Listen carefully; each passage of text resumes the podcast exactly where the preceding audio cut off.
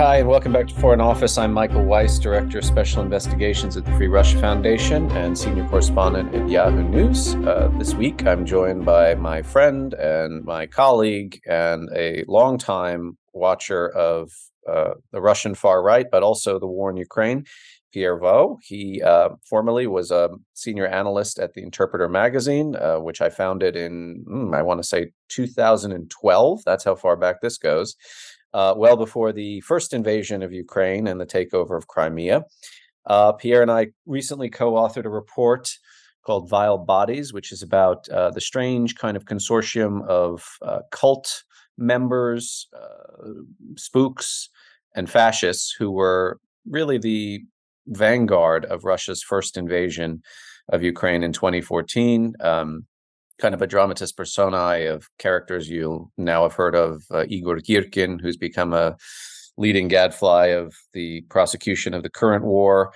Uh, Stremusov, who was the deputy governor of Kherson, who recently bit it in a car crash uh, just before the withdrawal from Kherson several months ago. Um, who else have we got? Uh, Olga uh, who's a probable GRU officer who's turned up at various points along the timeline that we deal with uh, Crimea, uh, Lugansk, and now possibly even again in Ukraine, this time reinvented as a, a medic. um, but our report, um, you can read it at the Free Russia Foundation, and when I tweet it out, I'll I'll send the relevant link. But the real reason I wanted Pierre on uh, the show this week, and apologies for the absence, but I was traveling all of last week in the midst of the um, what shall we call it? A mutiny, a coup, a putsch, an insurrection led by Yevgeny Prigozhin and his Wagner operatives, uh, which culminated in their reaching from, I think, about 120 miles of Moscow after having taken the city of Rostov on Don, the headquarters of the Southern Military District, which is responsible for Russia's conduct of the war in the four quote unquote annexed oblasts of Ukraine. Uh, and everybody who, I mean, even amateurs are clearly wondering what the hell happened in Russia. Uh, was this a coup? Was this some kind of demonstration of uh, grievance and a protest against uh, the Ministry of Defense, particularly uh, Sergei Shoigu, the defense minister himself, and the chief of the general staff, Valery Gerasimov? Or was this something more serious? Was Prigozhin actually trying to foment or orchestrate a kind of regime change? And where does this leave Putin and Russia? And also, what is the effect it will have in Ukraine? Uh, sorry for the long winded introduction, Pierre. Uh, it's great to have you on. And I know you and I talk about this stuff offline all the time, but the nature of this show is offline conversations taken online. So, uh, first and foremost, what is your read of what took place last week? What happened? What is Prigozhin playing at? Um, hello. So yeah, I would say that based on the evidence that I saw and the work I've done with my colleagues at the Centre for Information Resilience in London, um, where we collected a huge amount of open source data over the course of the night and the following day, um, and in the aftermath as well, as this stuff continues to emerge. This was not demonstrative. This was genuine combat going on. Yeah. There was not only airstrikes on Wagner positions. We had multiple aircraft downed, shells flying. There's evidence of shelling even striking civilian houses in the Voronezh Oblast. This was genuine combat going on. This isn't, you know, a sort of unopposed march of soldiers going up towards Moscow as a way to get people to take them seriously.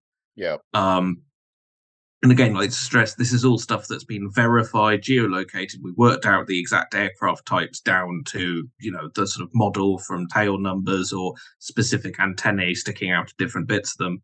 And what's also interesting, the type of stuff that they've shot down is valuable, very valuable in a sort of tactical level equipment, which we electronic, yeah, warfare gear, yeah.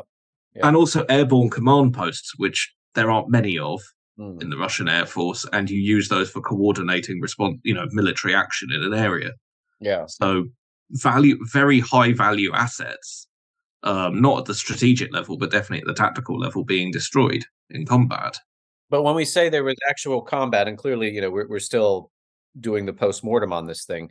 It is it remains the case that you know this there was not a state of emergency. You did not have the national guard. You didn't have conventional military units. You didn't see much of uh, OMON riot police uh, fsb trying to interdict wagner. I mean they got pretty close to the capital um, largely through what? Non-response. There were reports of Rosgvardia, like the equivalent to the Russian National Guard. Well, it's actually the replacement to the old internal troops for suppressing dissent. They were supposedly deployed towards the border. The border security is managed by the FSB. Clearly, they didn't stop them, or they had orders not to engage in direct combat at that point. Um, we did see checkpoints with proper force being deployed on the River Oka um, near Serpukhov, so south, just south of Moscow. So it seemed that that river line, where there's a few bridges and choke points, there's two main highways that come from the south there, and it seemed that that's where they really set up to deploy. Um, and I think from what I remember there, we would it was definitely special forces units, but yes, they had serious forces deployed there in significant quantities to hold those choke points, and the Wagner group never made it up there. Right. And I mean, what what do you reckon was the reason that Prigozhin decided to call the whole thing off, coming within 200 miles of the Kremlin? Was it? I mean, one of the theories is that he sort of got ahead of himself uh, and and lost control of his own operation, and what had become or what what had started out as a mutiny became a possible revolution, and he did not want to see himself in the cockpit of leading that revolution. So he decided, okay, with whatever kind of backstage orchestration was going on with Lukashenko to, to cut a deal which would allow himself to survive and Wagner essentially to be dissolved or incorporated into uh, the regular army. But from what you've described, it sounds like this was something a little more concerted than he he he he lost the plot. He he seemed to have a plot, and it just uh, it didn't succeed. Yeah. Yeah. Well, I think the interesting thing is that is whether or not he had ha- anticipated on getting the support of certain people in the security structures. So there's lots of rumors going around about Surovikin as to whether or not he'd been on side or not, or had been persuaded at the last moment not to back him. Um, I think it's interesting that we didn't see, as you said, Rosgvardia inter- interdiction at the beginning and were I to mount a coup in Russia, I would want to get Rosgvardia, which is under the control of Viktor Zolotov, um, who's one of those interesting people who's been around forever. So he was Yeltsin's bodyguard in 91. You can see him on the photos in the tanks and wearing a Technicolor tracksuit during the 1993 siege at the White House. He's always been there. He's in charge of Rosgvardia. He's quite close to both Ramzan Kadyrov and allegedly Prigozhin um, and they sort of form a little parallel security power structure to the MOD. Maybe he thought he'd get Zolotov, Surovikin to back him up, and then due to circumstances I don't quite, un- you know, I have no way of knowing. It's a black box. I'm not going to speculate. Whatever happened, he didn't get the support he might have anticipated. Um, I mean, we saw in Rostov na Donu, we saw him having meetings with two negotiators, both from the MOD and the GRU. Well, is within MOD, but you know it's its own power really. Um, so you had Alexeyev, um, deputy head of the GRU, and you had Yunusbek Yevkurov, um, it's a deputy minister of defense and former pre- head, not president, is the word head of Ingushetia, um, who's definitely been used to a lot of high pressure negotiations and delicate situations like that, dealing with you know, he was the one that they wanted called in at the time of Beslan, for example. Zayev is another interesting case because he's deputy director of the GRU, uh, rumored at one point to have been earmarked for promotion to full director, but from various scandals, including those unearthed by Christo Grozev at Bellingcat, his his career was was top. But this this scene where he's liaising or, or trying to persuade Prigozhin to do I don't even know what there there's this offhanded comment where he's like, "Oh, you know, if you're going, why don't you take Shoigu and Gerasimov?" Gerasimov is is Alexeyev's nominal technical boss. The GRU answers to the, the the general staff before it even gets anywhere near the Kremlin. Although there might be different lines of communication now, given the GRU's rather robust role in international uh, you know, sabotage and assassination plots. But um, it, it, sort of looked like the deputy director of, of Russian military intelligence was egging Prigozhin on, not trying to rein him in. I'm not certain about that. So their their conversation was not very friendly. Um, and it's most of it is most of it is Yevkurov speaking with him. You Alexeyev is sort of saying over here, you know, why do why are you standing down? Why are you here? And I think that was one implication that why have you taken command of a major military command post, which is critical to the war in Ukraine? Because operations in Ukraine, Southern Military District, the center in Rostov on Don is incredibly important for commanding those and has been since the Donbass war broke out in 2014. Yevkurov pisses Prigozhin off at one point. Prigozhin thinks he's talking to him in the two form, uh, like the informal two form and starts saying, know, "Why are you calling me in "ты"? You know, I'm speaking to you in uh, addressing you formally. Why are you talking like this?" And Yevkurov denies he's doing it. It's not. It's not. It's not. It's not friendly. It's po- the staging and the positions are like. I think they're trying to sort of talk him down, but it's it's not a friendly chat. And Prigozhin is like surprisingly brittle, considering he's the one trying to sort of mount a coup. He's getting upset about, you know, VU versus two forms. But Wagner, I mean, as we know and as we've written in our report, I mean, it, it, its relationship with the GRU is pretty undeniable, right? I mean, its main base in Krasnodar is right next door to a GRU Spetsnaz facility. Um, you know, Utkin, the commander of Wagner, is himself former GRU, serially decorated with the Order of Courage. Uh, they've recruited a lot of former GRU special forces operators over the years. And their operations in Madagascar and the Central African Republic were coordinated directly with, on the ground, a GRU guy. Right. So I, I, am just again, I we I don't want to. Well, I guess I do want to speculate a little bit. So if we're going to put, I think, a very persuasive case that Prigozhin launched this operation uh, hoping, or if if not hoping, then actually having made preparations to recruit assets within the special services and the security structure of Russia. It doesn't really make any sense for him not to have tried to get the GRU or at least some elements within the GRU on side, right? Yeah, uh, I, I would assume there are elements and and the tetchiness that you described between uh, him and Alexeyev Oh, it's with Yevkurov. But well, also Alexeyev saying, "Why are you here?" I mean, so in other words, if you're going to do this, or if, if we have agreed you're going to do this, why take this facility when you should be doing something that would further your aim to capture the state? In other words, Prigozhin might have gone off script if they're assuming there was a script to begin with. Yeah, I, I'm hesitant to read that much into it. Um, I feel like yeah, I don't know. I don't want to. I don't want to get into speculating on that.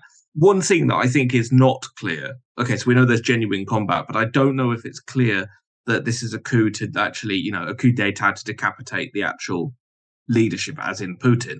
I don't know that, and I have a feeling that all of the language that Prigozhin was using in advance of it, all of the sort of rhetoric, especially that big video we'd done the morning before, still makes me feel like he maybe wanted to present a fait accompli where it was, you know, like, oh, okay, look, the MOD leadership is challenged. Now the good czar has to do the sort of bad boy boyar move and replace the entire leadership and accept Prigozhin as his sort of new mercenary chief command of the armed forces or something and give ground to him. I don't know if he was actually going to, or, you know, Putin would fall ill and has been misled and he's gravely ill and has to be insulated from these negative outside influences.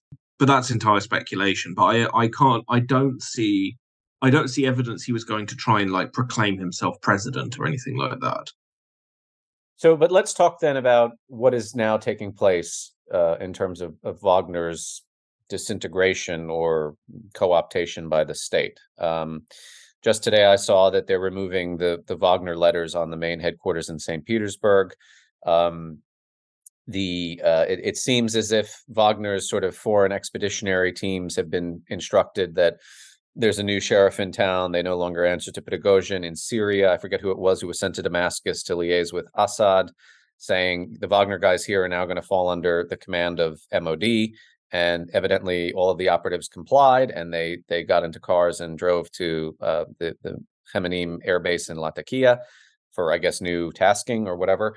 Um, where do you see this going? I mean, we've we've done a lot of work together, not just on Wagner mercenary activities in Libya, Ukraine, Syria, but also on the broader Prigozhin empire, which consists of, I mean, obviously the the former Internet Research Agency slash troll farm, but political consultancy on steroids, right? Government in a box style what the Russians would call political technology to essentially install um, through elections, but also fake election monitoring mechanisms, pliant clients in several different states, particularly uh, sub-Saharan Africa. Right? Um, Prigozhin has done this clearly with an eye toward increasing his own cachet and influence in Russia, but also with a money-making agenda. Um, you know, mining rights, acting as an intermediary, uh, funnily enough, from the Russian Ministry of Defense with ministries of defenses in Africa to do weapons contracts, arms deals, you name it. Where does all this go now? Is this going to be gobbled up by Shoigu's Ministry of Defense, or and and can we expect the Prigozhin empire middle cadres to just fall in line here, or is there going to be an outward rebellion? Is there going to be people saying, "That's it, I'm done. I'd rather go cool my heels in a hotel in Minsk with with my with my boss"? Uh, where what do you what do you see this having in terms of international repercussions? The thing is, at the moment, it's actually I'm not entirely certain. There's contradicting evidence as to whether or not Wagner is actually being rolled up. So Sarah Rainsford at the BBC said that they the BBC rang the recruitment centres for the Wagner Group in several sort of more provincial cities in Russia. And they were told, no, we're still taking people, we're still recruiting people to sign contracts with the Wagner Group. But you can you can recruit people for something still called the Wagner Group with the understanding that it's going to be under new management. Yes, right? but the branding, like you say, like it's there's a state of flux right now. There's also interesting sort of reproach, you know, being reproached. So in Central African Republic, the minister, minister, I think it was defense minister, said that um, you know we'll we'll accept we we're happy to continue working with the Russians, whether or not they call themselves musicanti, as in Wagner musicians, or any other group. We'll keep working with them. It's all the same to us, basically. Uh, we like the Russians. We'll we don't care who's in charge. RIA um, RIA FAN, Federal News Agency, which is Prigozhin's thing, is run out of the same office as the troll farm then ran a story saying that actually he'd apologized for besmirching the Wagner group. And, you know, the thing is, I don't want to say speak too concretely on this because sadly I've not had as much time to dedicate to this sort of response bit um, due to doing a sort of a lot of work on a rapid response to the Kramatorsk strike the other day. But I've not yet seen a clear line emerge from the sort of the external apparatus and the sort of you know things like Afrique Media. Um, I saw Luc Michel um, was one of their sort of big media partners in Africa. Noted, you know, acknowledged it and talked about it. It's like, oh, a state of flux, maybe a Western, you know, a Western provocation or something. Who knows? Um, and I think that's like the easy way out is to sort of embrace, oh, it's all information war. Who knows? Um, but we've not seen any like formal sharing. There was an interesting report the other day saying like, oh, the Patriot Media Group is being dissolved. But the thing is, there is no single structure as a corporate registered entity. that is the Patriot Media Group. So it's actually a network of several different companies. So it's very easy to say, you know, it appears on the branding of the websites and makes it look like a real thing, but there isn't, you know, a company called that. So it's it's an it, like Wagner is an informal agglomeration of like Concord management, all of these other bits, but there's no one company. I mean, is there a scenario in which you know there's been reporting that Prigozhin actually flew back from Belarus to possibly Petersburg or Moscow for negotiations?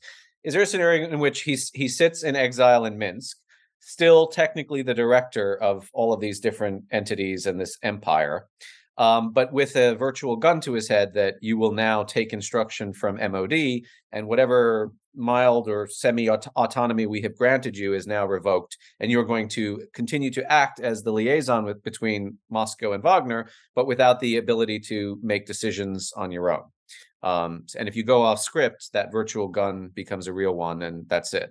Because uh, that that given how easy it is now to sort of see wild and hitherto uh, you know unfathomable scenarios play out in Russia, that's not something that strikes me as completely impossible so far we've not seen those company registration changes happening yet. Obviously, bear in mind he's not named as a director on most of these companies.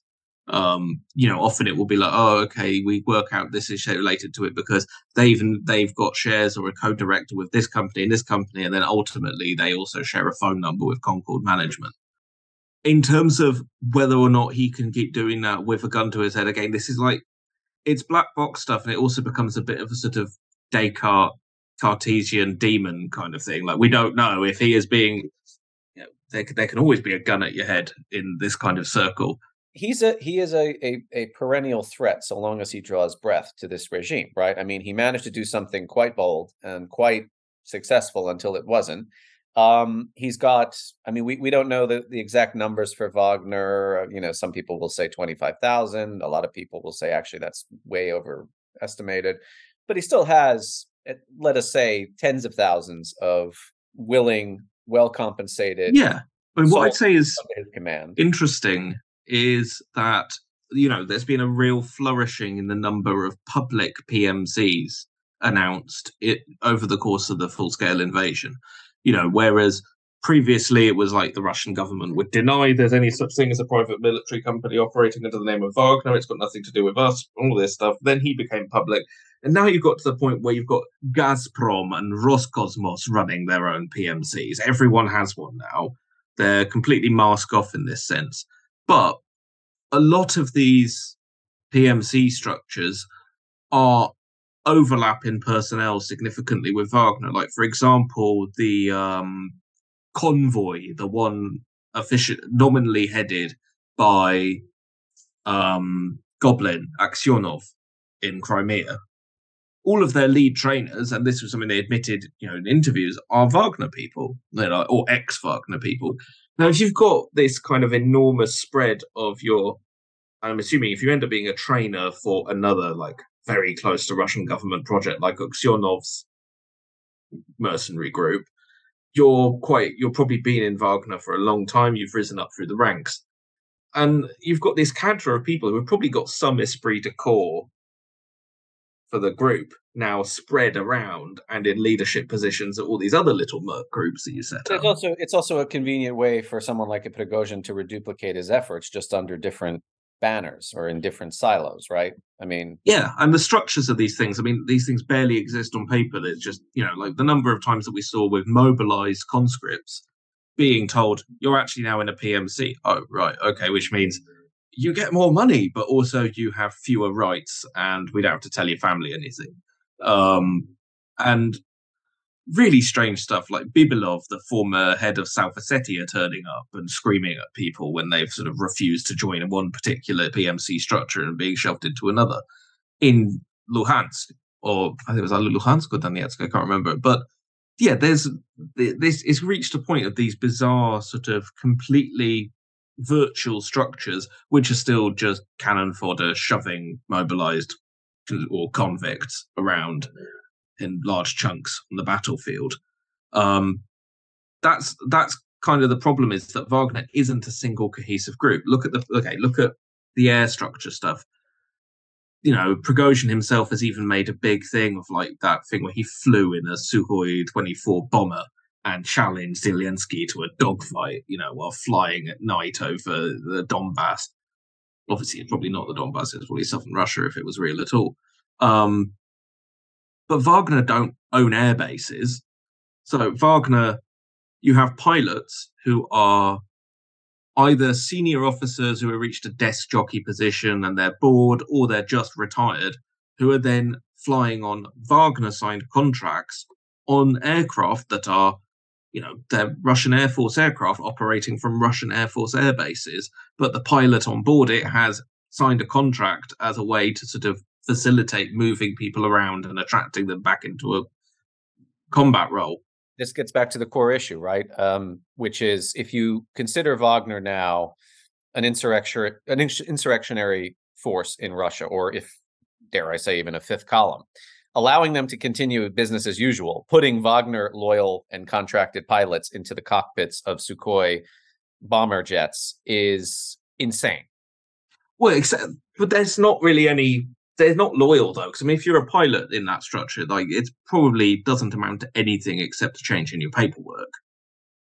Because you're going to be operating and living on a base with VKS people. You're not going to be living, you know, with at the camp with the other Wagner people. You probably never met a Wagner person. You probably just signed a piece of paper that says you that. Um, and I think the same, you know, even for the base in Libya as well. Like, yeah, the security itself on the ground might be Wagner. And clearly, and this is interesting actually, because this was something that was always uncertain. Clearly, they do man their own SAMs, like the Pantsir systems, because that's what they were using the Pantsirs and Strelas to shoot down. Um, although that's because these like organic components that are going to be within their ground units. They're going to want to have mobile SAMs operating within that. But even even accepting then, you know, aircraft to one side. Like they're still capable. They still have the kit that's been provided to them by the government or by the Ministry of Defense. And they still have shown a willingness to use that kit against conventional forces, both land based and air based. I mean, keeping them in place without some kind of you know changing change of of mentality or change of uh, esprit de corps i mean because you know the ukrainians for instance have done these kind of I, I don't want to say too much here, but they've done their own sociological surveys of Russian uh, elements, both within the regular military uh, command and the irregular, so the PMCs, Wagner especially. And they have found that all of the Wagner guys um, completely hold in disdain and contempt MOD soldiers. They're very, very fanatically loyal to Batya, by whom they mean Prigozhin. Uh, they think that everybody else is is an idiot and a mug who's not being paid properly, whose family will receive no sense of of glory or nobility in the sacrifice of their their children uh, or husbands or brothers. Um, and the Wagner, yeah, I mean, they they see themselves as the only game in town in terms of combat, not just Ukraine but elsewhere.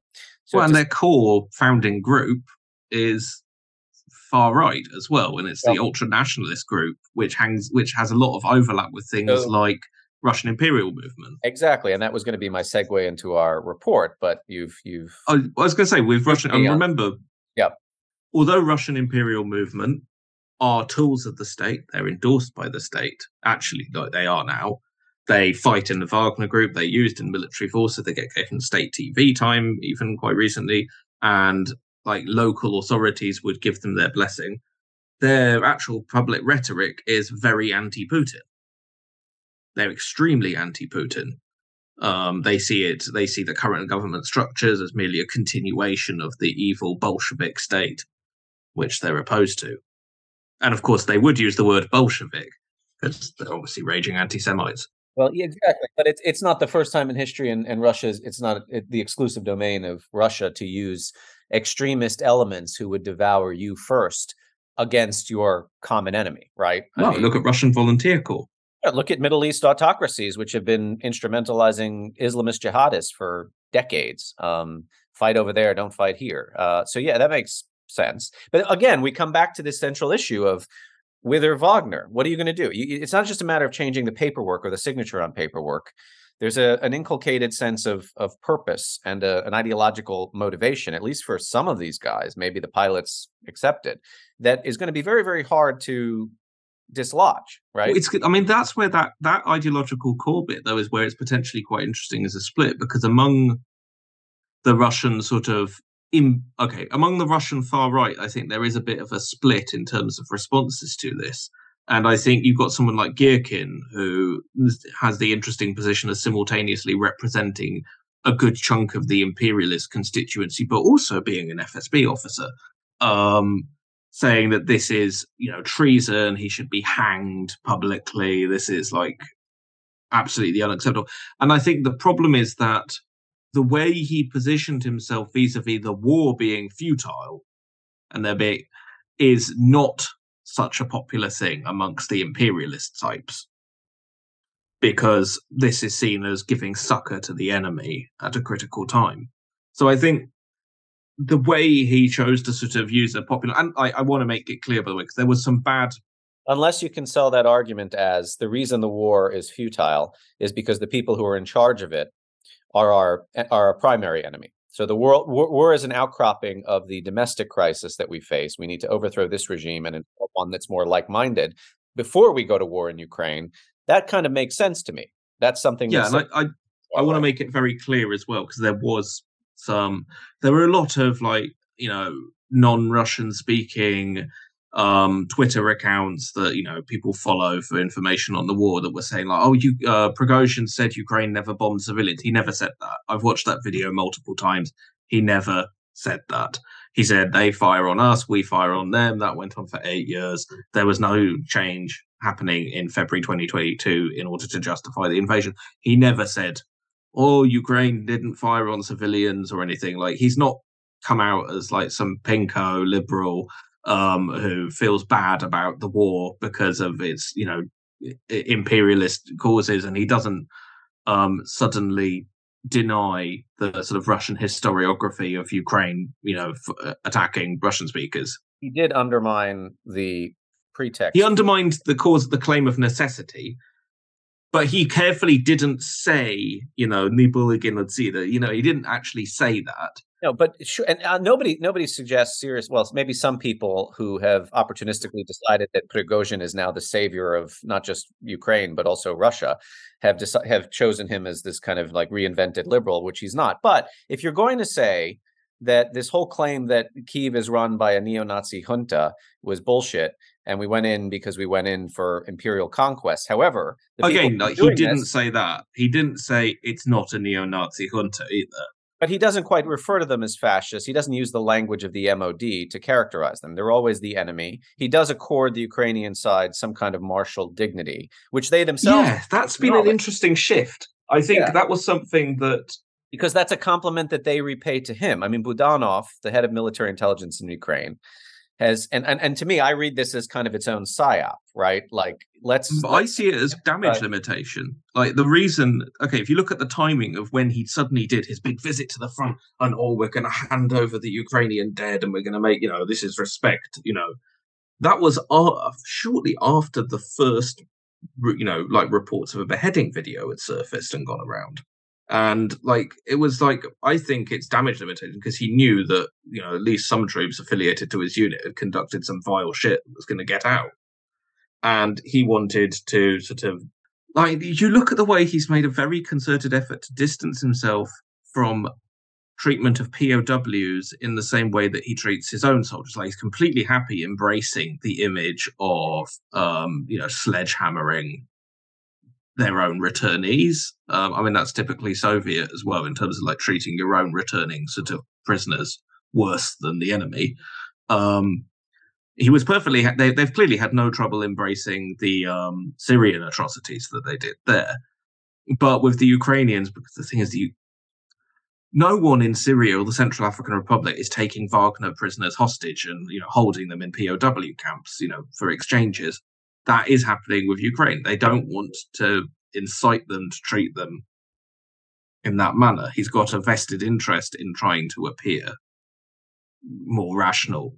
So I I, no, I agree that like I think there is that kind of playing off it. Obviously, there are the root, you know, there is the Teixeira document stuff about whether or not Ukrainian intelligence had been in communication. I mean, assume he's a perfect mark.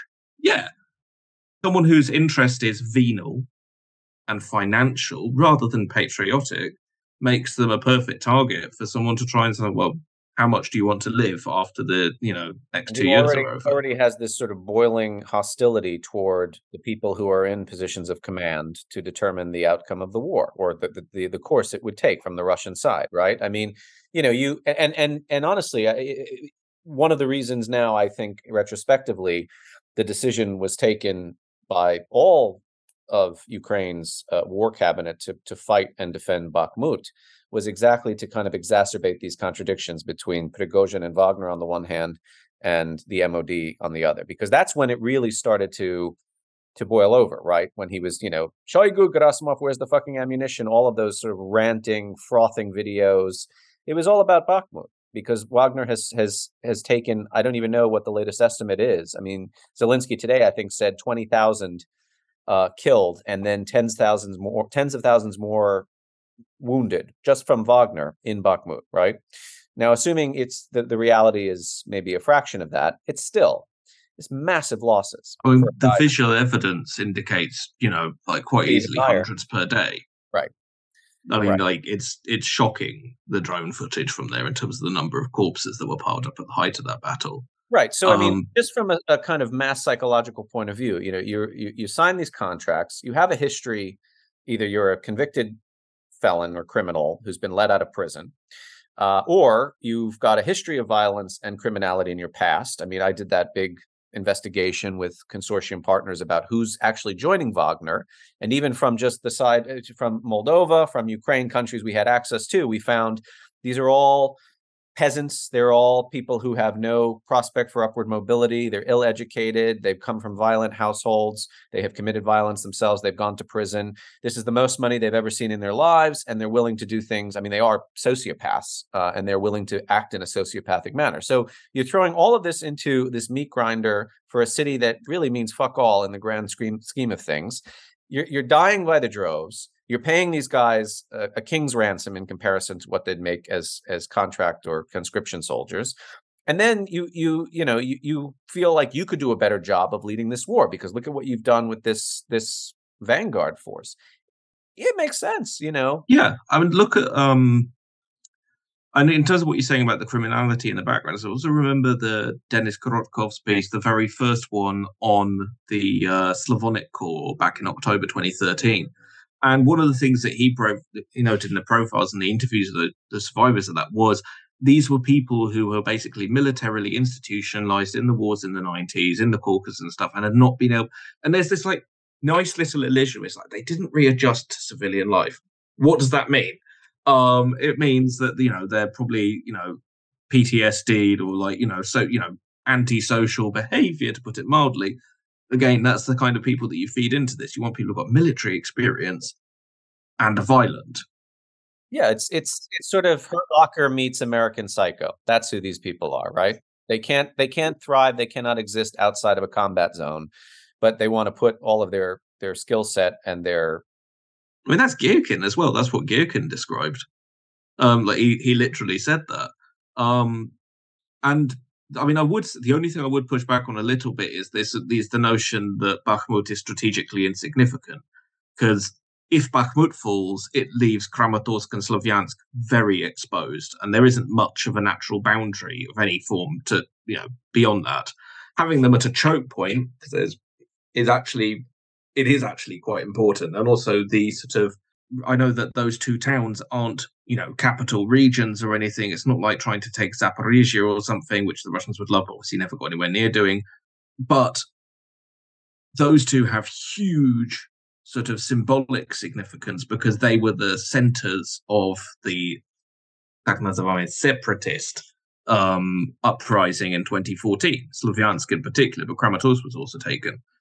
If those fall, that would be see that would be almost a point you could imagine in a sort of a minimalist state, Putin being accepting of like, oh look, we've restored the DNR, Donetsk People's Republic, back to its original form.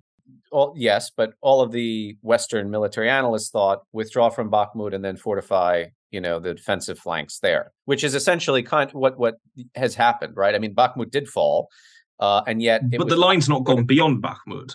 So Bakhmut, Bakhmut doesn't exist anymore, and there is a line on and the, the northern and southern flanks are increasingly being encroached upon by the Ukrainians, who, to all outward appearances, now seem to be diverting resources a bit from the south or focusing more of their efforts in the east than on the south. I wanted to ask you about this too. So you you study not just the Russian and Ukrainian far right and sort of all of this skullduggery, but also the war, the TikTok of the war itself.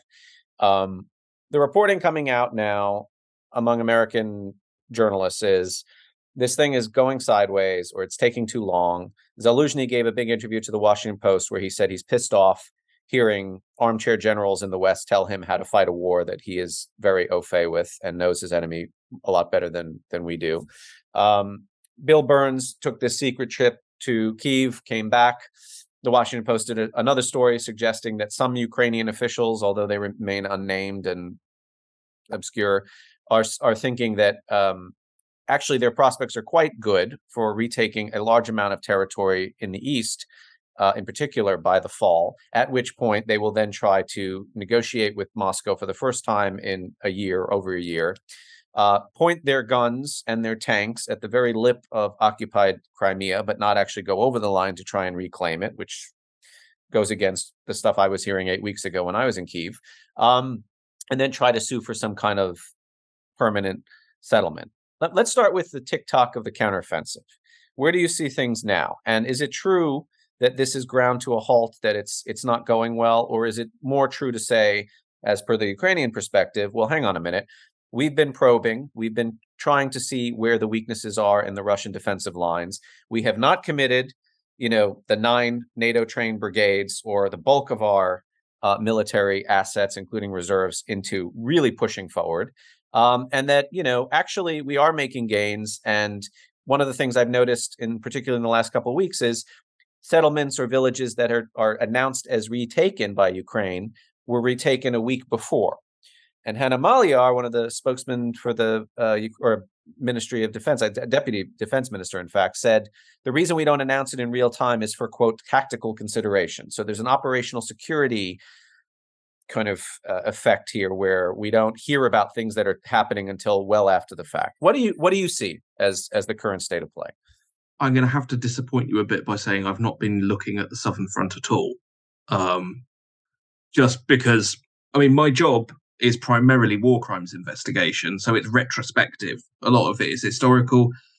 The satellite imagery time, because we, you know, tasking satellites and stuff and looking at data we're not directing that to look at Ukrainian offensive positions. Like that's not the inf- you know the interest in that is what is Russia doing to Ukraine, verifying it, proving it, making you know building stuff for legal cases and stuff. It's not. We have no interest in researching or documenting slash you know uh, exposing Ukrainian military positions and where they are. That's not that's not what me or any of my colleagues are doing.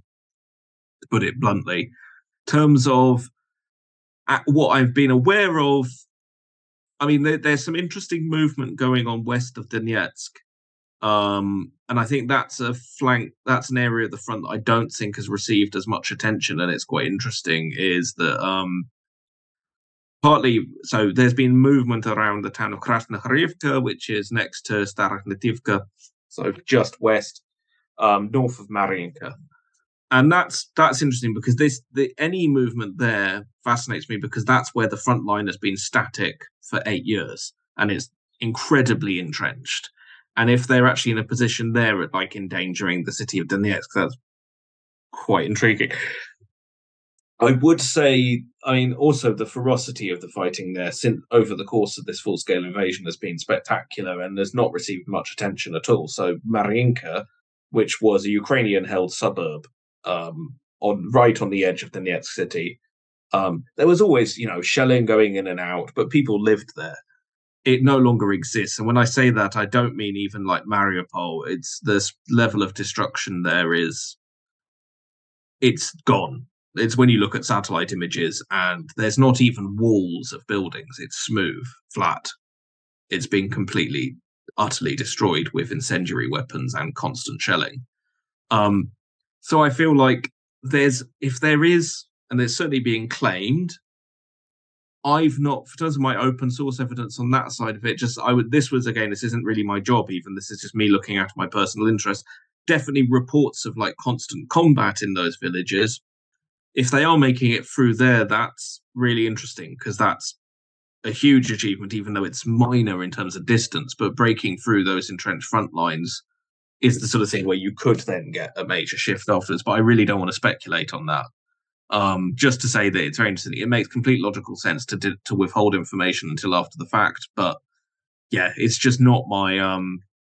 It's my job is primarily retrospective analysis or incident response when it's looking at okay this this has happened it's critically important we need to cover it the offensive is something that's for military intelligence not for the sort of NGO sector I'm in. Yeah, but you have an eye for tactical. Yes, but I've only got I've only got two eyes.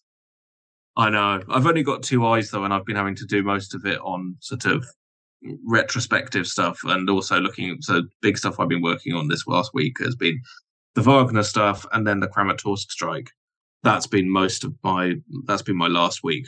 Well, let's talk about the Kramatorsk strike. Um, you have, you know, sort of these uh, tech bros on Twitter who have now reinvented themselves as Ukraine specialists, suggesting that this was actually a Ukrainian storm shadow went gone awry. And you mean David Sacks? I mean David Sacks. Yeah, David Sacks. Is there nothing the man can't do?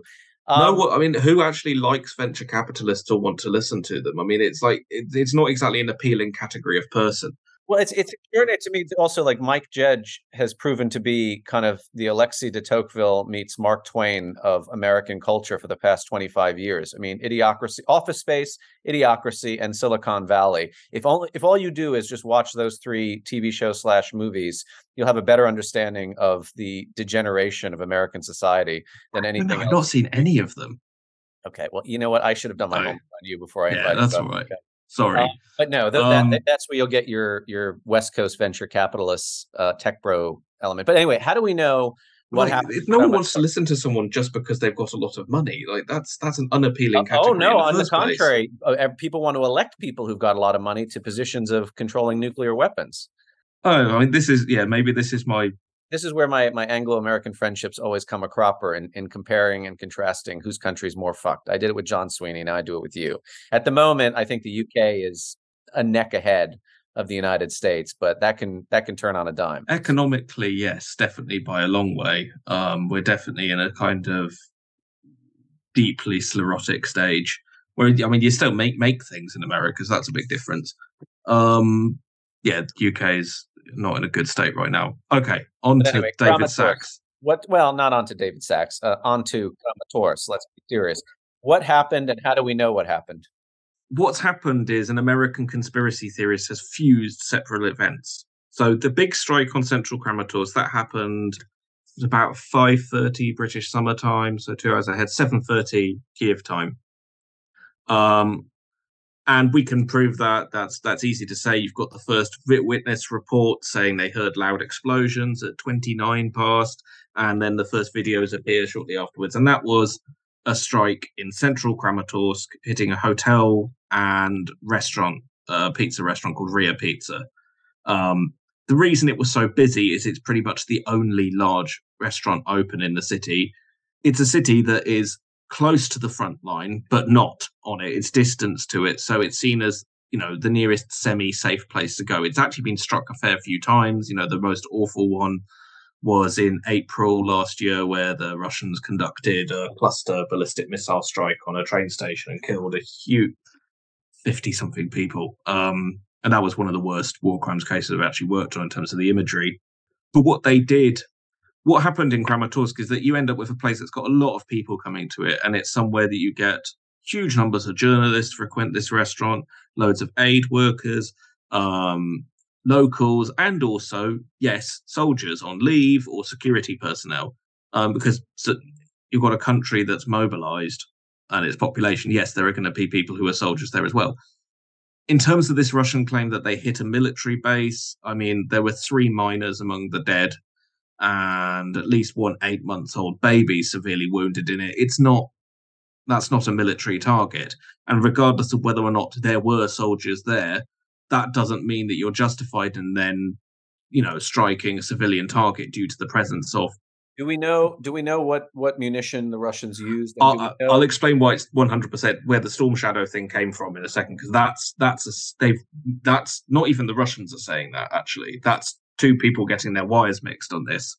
There were obviously also a lot of military personnel rushing to the scene afterwards, so you see that in there as well. But it's yeah, I, I feel it's like besides the point the Storm Shadow thing. So back at around 12 BST, um, so 40, 1400 hours around then, Kiev time, there was an aircraft flew over Kramatorsk and people heard a missile go off and they filmed a smoke trail going off. There's a few different photos of it. A missile crashed and exploded near a petrol station, gas station in the south of the city. It did very little damage, as in it broke some windows in the cafe. This was either, and this is what the locals quite accurate, is like either this is a SAM surface to air missile going off on their own target and then being deactivated, or a missile launched from an aircraft and malfunctioning. I've seen the wreck. I've got a report actually out on this very soon on Monday. The wreckage um, shows it's got an NSN number, which means it's US manufactured component. It's in, it's in US national stock list. Whether or not it's manufactured is a different matter. The code indicates it's a guided missile. It's uh, clear. It's a opaque nose cone on the missile, which means it's radio frequency guided. And judging from the geometry of it and knowing what's in US stocks supplied to Ukraine, it's either an AG-80, AGM-88 HARM anti-radiation missile or an AIM-7 Sparrow um, air-to-air missile, which are also being used for surface-to-air missile systems in Ukraine. I.e., it's not a Storm Shadow, and that means it's got quite a small explosive payload or didn't detonate, but a Storm Shadow would have turned that gas station into a crater. Um, and also wouldn't have an NSN number because it, all of the parts on it were British or French. Um, so what they did is the Russians seized upon this story for some reason because their current political excitement around Storm Shadow, and also because I think the UK is kind of a nice perfidious Albion target to go for this. They made it into a Storm Shadow. Plus, it's the Wunderwaffe of the moment. Then that got amplified and built up and you know spread around on Russian state media channels very quickly. There was an obvious deliberate campaign. You could see within minutes of it going out on a state channel, Ukraina.ru, which is actually Russia near Russia today, it was being tweeted at the exact same time in Indonesian, Polish, and English, um, which is an interesting spread of languages. And yeah, uh, it was it was just transparently being amped. What happened know, later? Well, I was just going to say, do we know what the Russians fired at the uh, pizza place? Uh, some of the reports I've seen from Ukrainian side, I've not seen a munition fragment yet, so I'm not saying this as an independent confirmation. I've heard reports it was Iskanders locally, um, two of them. Um, with what happened later, and the reason David Sacks got into this is an American conspiracy theorist. I've actually worked out his exact identity. I'm not going to disclose it publicly because I'm not going to dox someone. But yeah, safe to say he does not work for the US government, despite having a Twitter handle called US uh, Civil, Civil, Civic Defense News, US Civil Defense News, um, who also claims to have been a congressional staffer. Again, he's not been. Um, lives in Coronado, California. He. Okay, you've already come this far, mate, and your report is. No, no, no, because he's not an he's not a person of interest, but he's definitely not a Russian asset. This is the important thing. He's a QAnon believer. Now, what he's done is he's taken several different conspiracy like bits of disinformation. One, that the target was military. Two, he's married the missile claim earlier in the day, several hours before the main strike, about the Storm Shadow, turned it into that being a Storm Shadow. He's also taken some other person who was watching flight radar who saw a Black Hawk flying in Romania and was like, oh, it must be on its way to pick up the casualties from Kramatorsk. This was a Black Hawk that you can see the track. It had already landed when he said this, and its flight track took it out of Bulgaria to Constanta in Romania, which is over 500 miles from Kramatorsk. So, you know, it's it's near the Ukrainian border, as in Romania is next to Ukraine, but it's the other end of the country, and it landed. So he's married these things together this is a very long way of saying that that QAnon supporters are not the ablest military analysts. Is that what you're trying to tell me? Well, yeah, uh, to say the least. But what's interesting is that this is a case of something being entirely concocted because it fitted into his. And this is the way QAnon conspiracies work. You take any piece of information that you mer- you alter it to fit into your existing matrix of reality your filter, your mesh, and that's, that's what he did. Twitter at large, though. That's that's not exclusive to QAnon. No, it's it. Yeah, that's why the two. It's kind of a it's a cult, but it's a cult that kind of is intrinsically defined by the architecture of social media, um, which is why it, it, it's awful in its effect on humanity. Um, but David Sacks then sees this again. This fits into his existing notions, which is like, oh, the war is bad, we shouldn't support Ukraine, look at the cost, and immediately amplifies it to 3.4 million people. And unfortunately, now this idea, which is completely not grounded in reality on several counts, is widely prevalent. Well, I mean, it's it's also the case that the Russians will, even though this seemed to organically come together by American conspiracy theorists and then very influential Twitter advisory board, whatever the hell his job is, tech bros. Even though the Russians hadn't necessarily put this together and sold this particular conspiracy theory, it behooves them to embrace it in some manner now, right? Because it it, it furthers the agenda of getting Western security assistance to stop. Have you seen the Russians cannibalize the Sacks and whoever the QAnon guy is, their notion? No, they're not actually. The Russians are very proud of the strike, despite the kids it killed. They are um, insisting that it was actually the base of the 56th Mechanized Infantry Brigade and that they killed two generals. So a, a, pizza parlor being the base of a major military. It was the point of it was their point of deployment was the hotel, and they've killed two Ukrainian generals that they've not named. So they're embracing their own atrocity. So th- does that suggest then that the Russians targeted this uh, this location, that there wasn't a stray missile that was headed toward a Ukrainian military installation? If it was Iskander, yeah, they're they're they are precision weapons. Um, like and they are they are quite accurate actually. They're not you know we're not talking Scud or Tochka style you know crude ballistic weapons. These can be very accurate. I've seen them used to, you know, hit buried gas lines in particular locations and blow them up. Um, yeah, they targeted it. As to why they targeted it, it might be a different matter. There may have been some soldiers staying there or some people of interest, or it may have been, and this is a broader thing, and I can't stress this enough. Russian policy with regards to Ukrainian cities, as it was to Syrian cities, is to make them unviable. And in choosing mass civilian casualties or targeting hospitals, schools, places where life can go on or people can support life is a strategy. It's not an accident, it's a deliberate policy. Like we're working on so one of the things we've been doing at CIR is looking at strikes on medical facilities and educational facilities in Kherson since the liberation by Ukrainian armed forces in November 2022. And they have hit I think, seven different medical facilities multiple times each one. It's exactly exactly the Russian playbook in Syria. Destroy the hospitals and then destroy the new hospitals that emerge as ad hoc facilities when you've destroyed the first one. So yeah. Um, I mean, the Russians have expended a lot of energy, particularly, I mean, you and I know this from the the, the Syria war, uh, into vilifying people who are responsible for gathering evidence and data to verify everything you just said, particularly the white helmets, the rescue workers in Syria.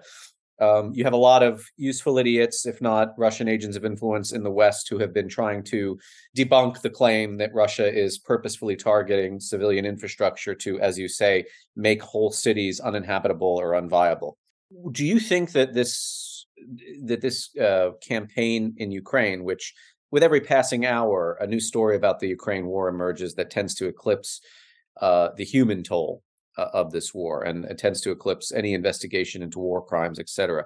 Do you think that this is getting enough attention in the Western press? Because I mean, that what you just said, I I heard it and I thought logically, well, of course the Russians are going to do this because this is what they do do, but it's not something that necessarily kind of occupies the the the fore of my consciousness or even my my daily news feed on on what's happening? I don't know, and it's difficult for me to distance myself that much from it because obviously I pretty much live in a Ukrainian and Russian news feed. Um, but I mean, I would say I was listening to Radio 4 the other night, and on their afternoon program, it was the lead item on the news. So the Kramatorsk strike, I think it does still get a lot of attention, and the Kherson dam as well did. I think this slow grinding away doesn't so much. But that's also, and you remember this precisely from when we worked on it with both Syria and Ukraine, there's only so many ways you can write the same headline over and over again of like Russia shells hospital in Maarat al Numan or something. Because people, news cycle seeks novelty, and none of this is novel. This is grinding, repetitive, constant degradation of civilian infrastructure it's really hard to you know get eyeballs on that i think there have been times when it's done when you're able to present a story that really captures everything from inception through to execution i think like this the best ever example of that was the new york times piece where they got the audio intercepts of the russian bomber pilots bombing Idlib. Uh, they were correcting their fire, and it was like made completely transparent. They knew what they were doing. They knew what they were bombing. It was coordinated and repeated.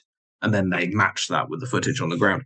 That's that's the kind of level of story you have to get something like this. And it's hard. Like the the scale of the atrocities they committed, especially when you look at where they were in occupation as well. Um, I mean, obviously Bucha got a huge level of attention because the sheer quantity of deaths there.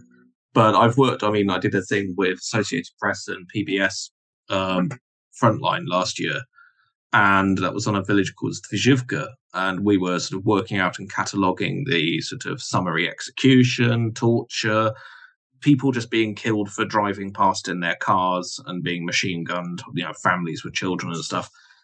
And even after that documentary wrapped up, like weeks later, months later, still finding new cases, and you know, a car found in the wood with a guy shot dead in the, the driver's seat and stuff. You know, shallow graves dug around.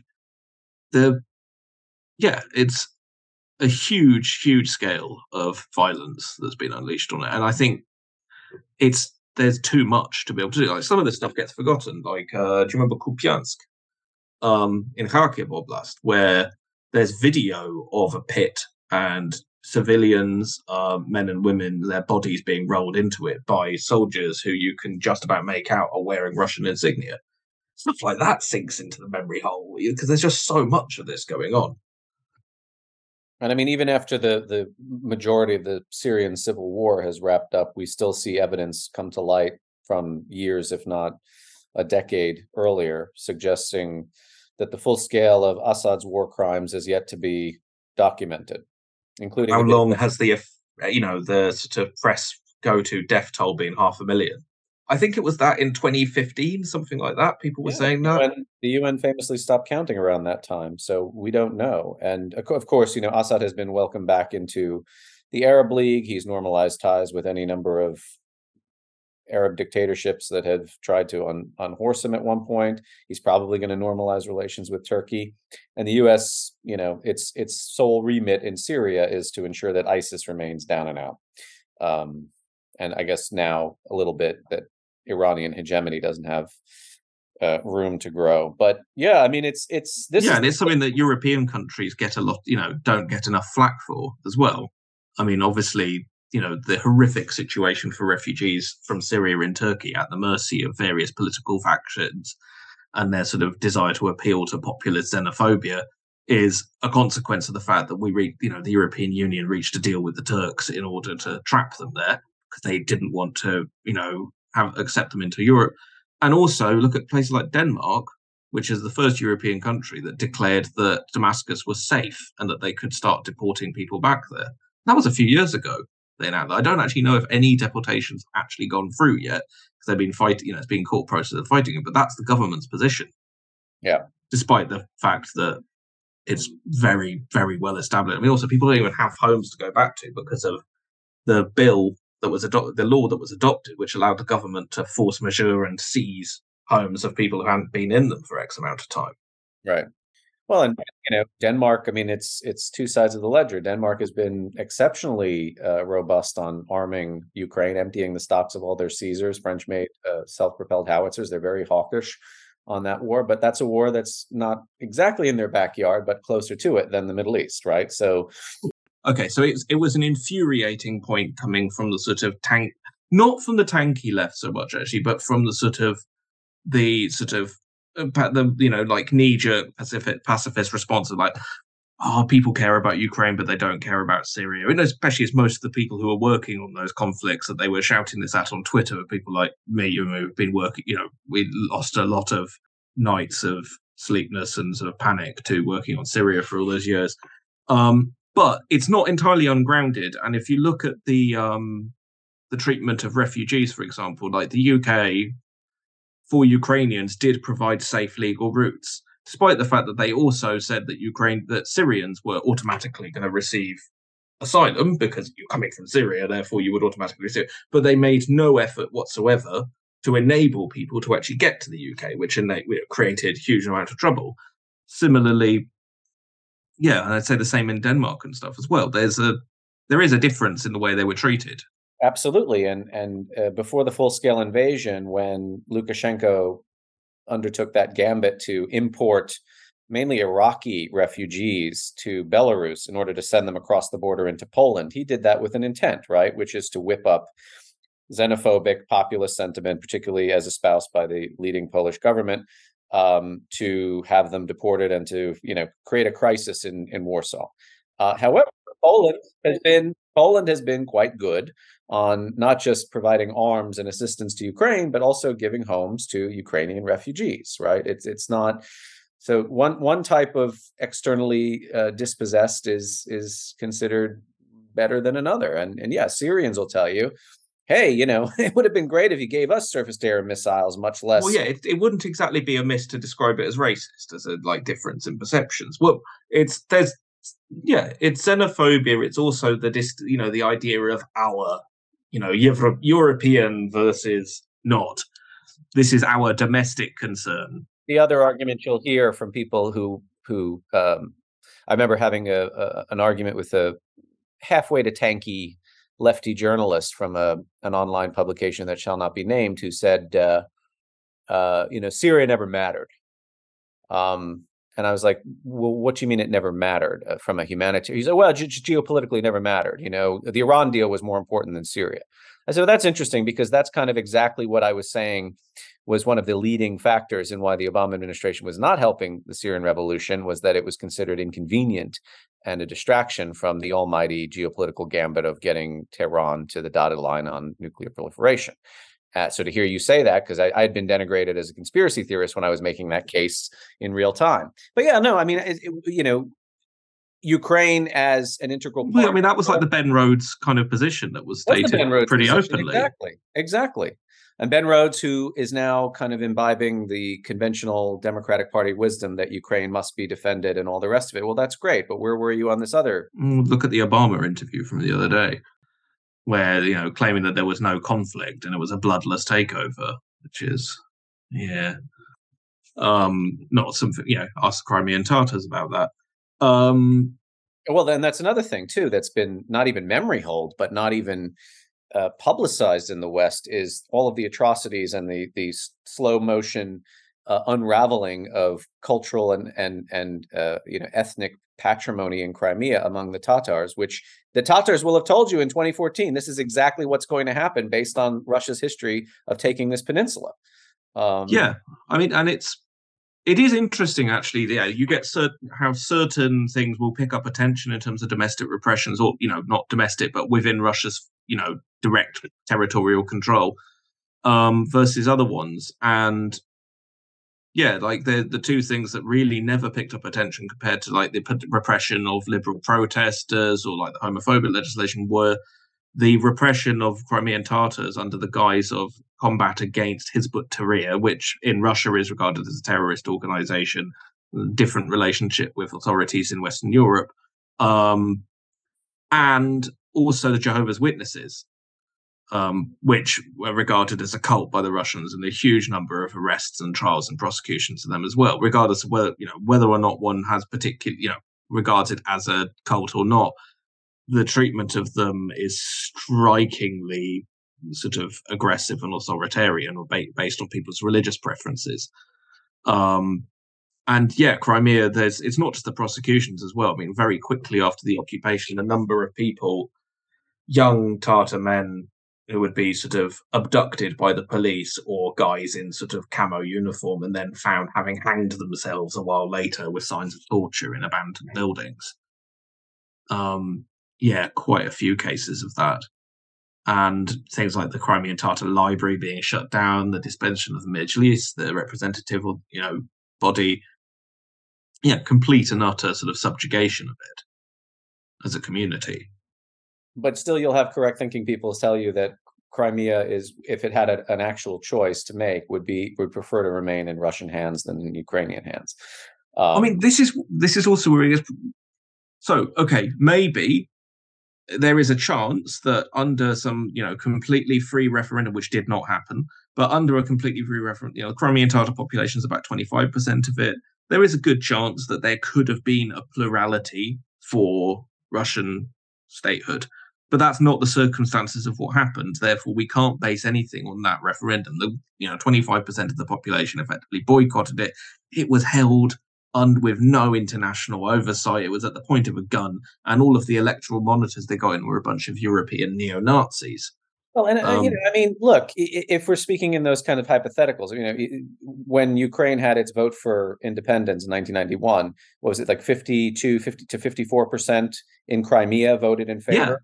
And also, I mean, uh, you know, under the Trump presidency, I could well imagine a plebiscite held in New York or California, which would have shown a plurality of, of residents in those two states, bluest of blue states, advocating for secession from the union while this guy was in you know it, yeah in the white house. No i bet no one wanted to live in a securitized yeah. like prison and under the leadership of a guy who was known locally as goblin for his like ties to organized crime for years exactly well anyway um I think my my remit for foreign office of having offline conversations go online has um, overtaken us a bit, and we're we're running out of time. But anyway, um, Pierre, always a pleasure, my friend. And, uh, you know, thank you for this is kind of went even more panoramic than I had anticipated. But I'm glad, you know, one of the things I've, I, I, you know, made me realize I've been lacking is, is really kind of excavating the, uh, the atrocities and carnage of this campaign. Um, I mean, it's, it's, it's not something I choose to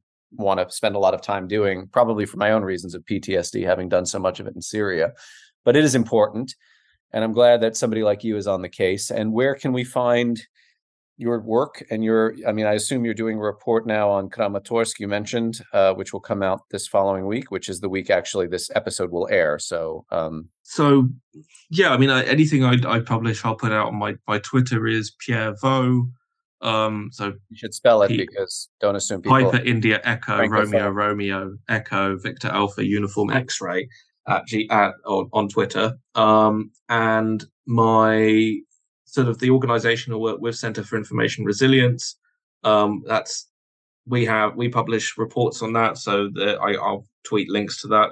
We've also got a website which is eyesonrussia.org, which is not a situation map. Just want to make that clear. It's not real time situation mapping. It's not projections, but it's an interactive database and map of every verified incident and piece of video or photo evidence that we've gathered in the course of the war, um, categorized into sort of military movements, destruction, war crimes, etc., um, for users to go through. So I, that's that's going to be the sort of, and that's something that's fed in from multiple. So Bellingcat um, share share our database and they feed information into it. Some of our other partners in Ukraine do so as well. So it's a completely verified open source resource to sort of keep track of the history of the war but it's because it's got a huge amount of verification of what's going on it's got a it takes time to do that so it's always a few weeks behind the curve of the war all right well thanks so much for uh, for joining us this week uh, this is Foreign Office. I'm Michael Weiss, Director of Special Investigations at the Free Russia Foundation and Senior Correspondent at Yahoo News.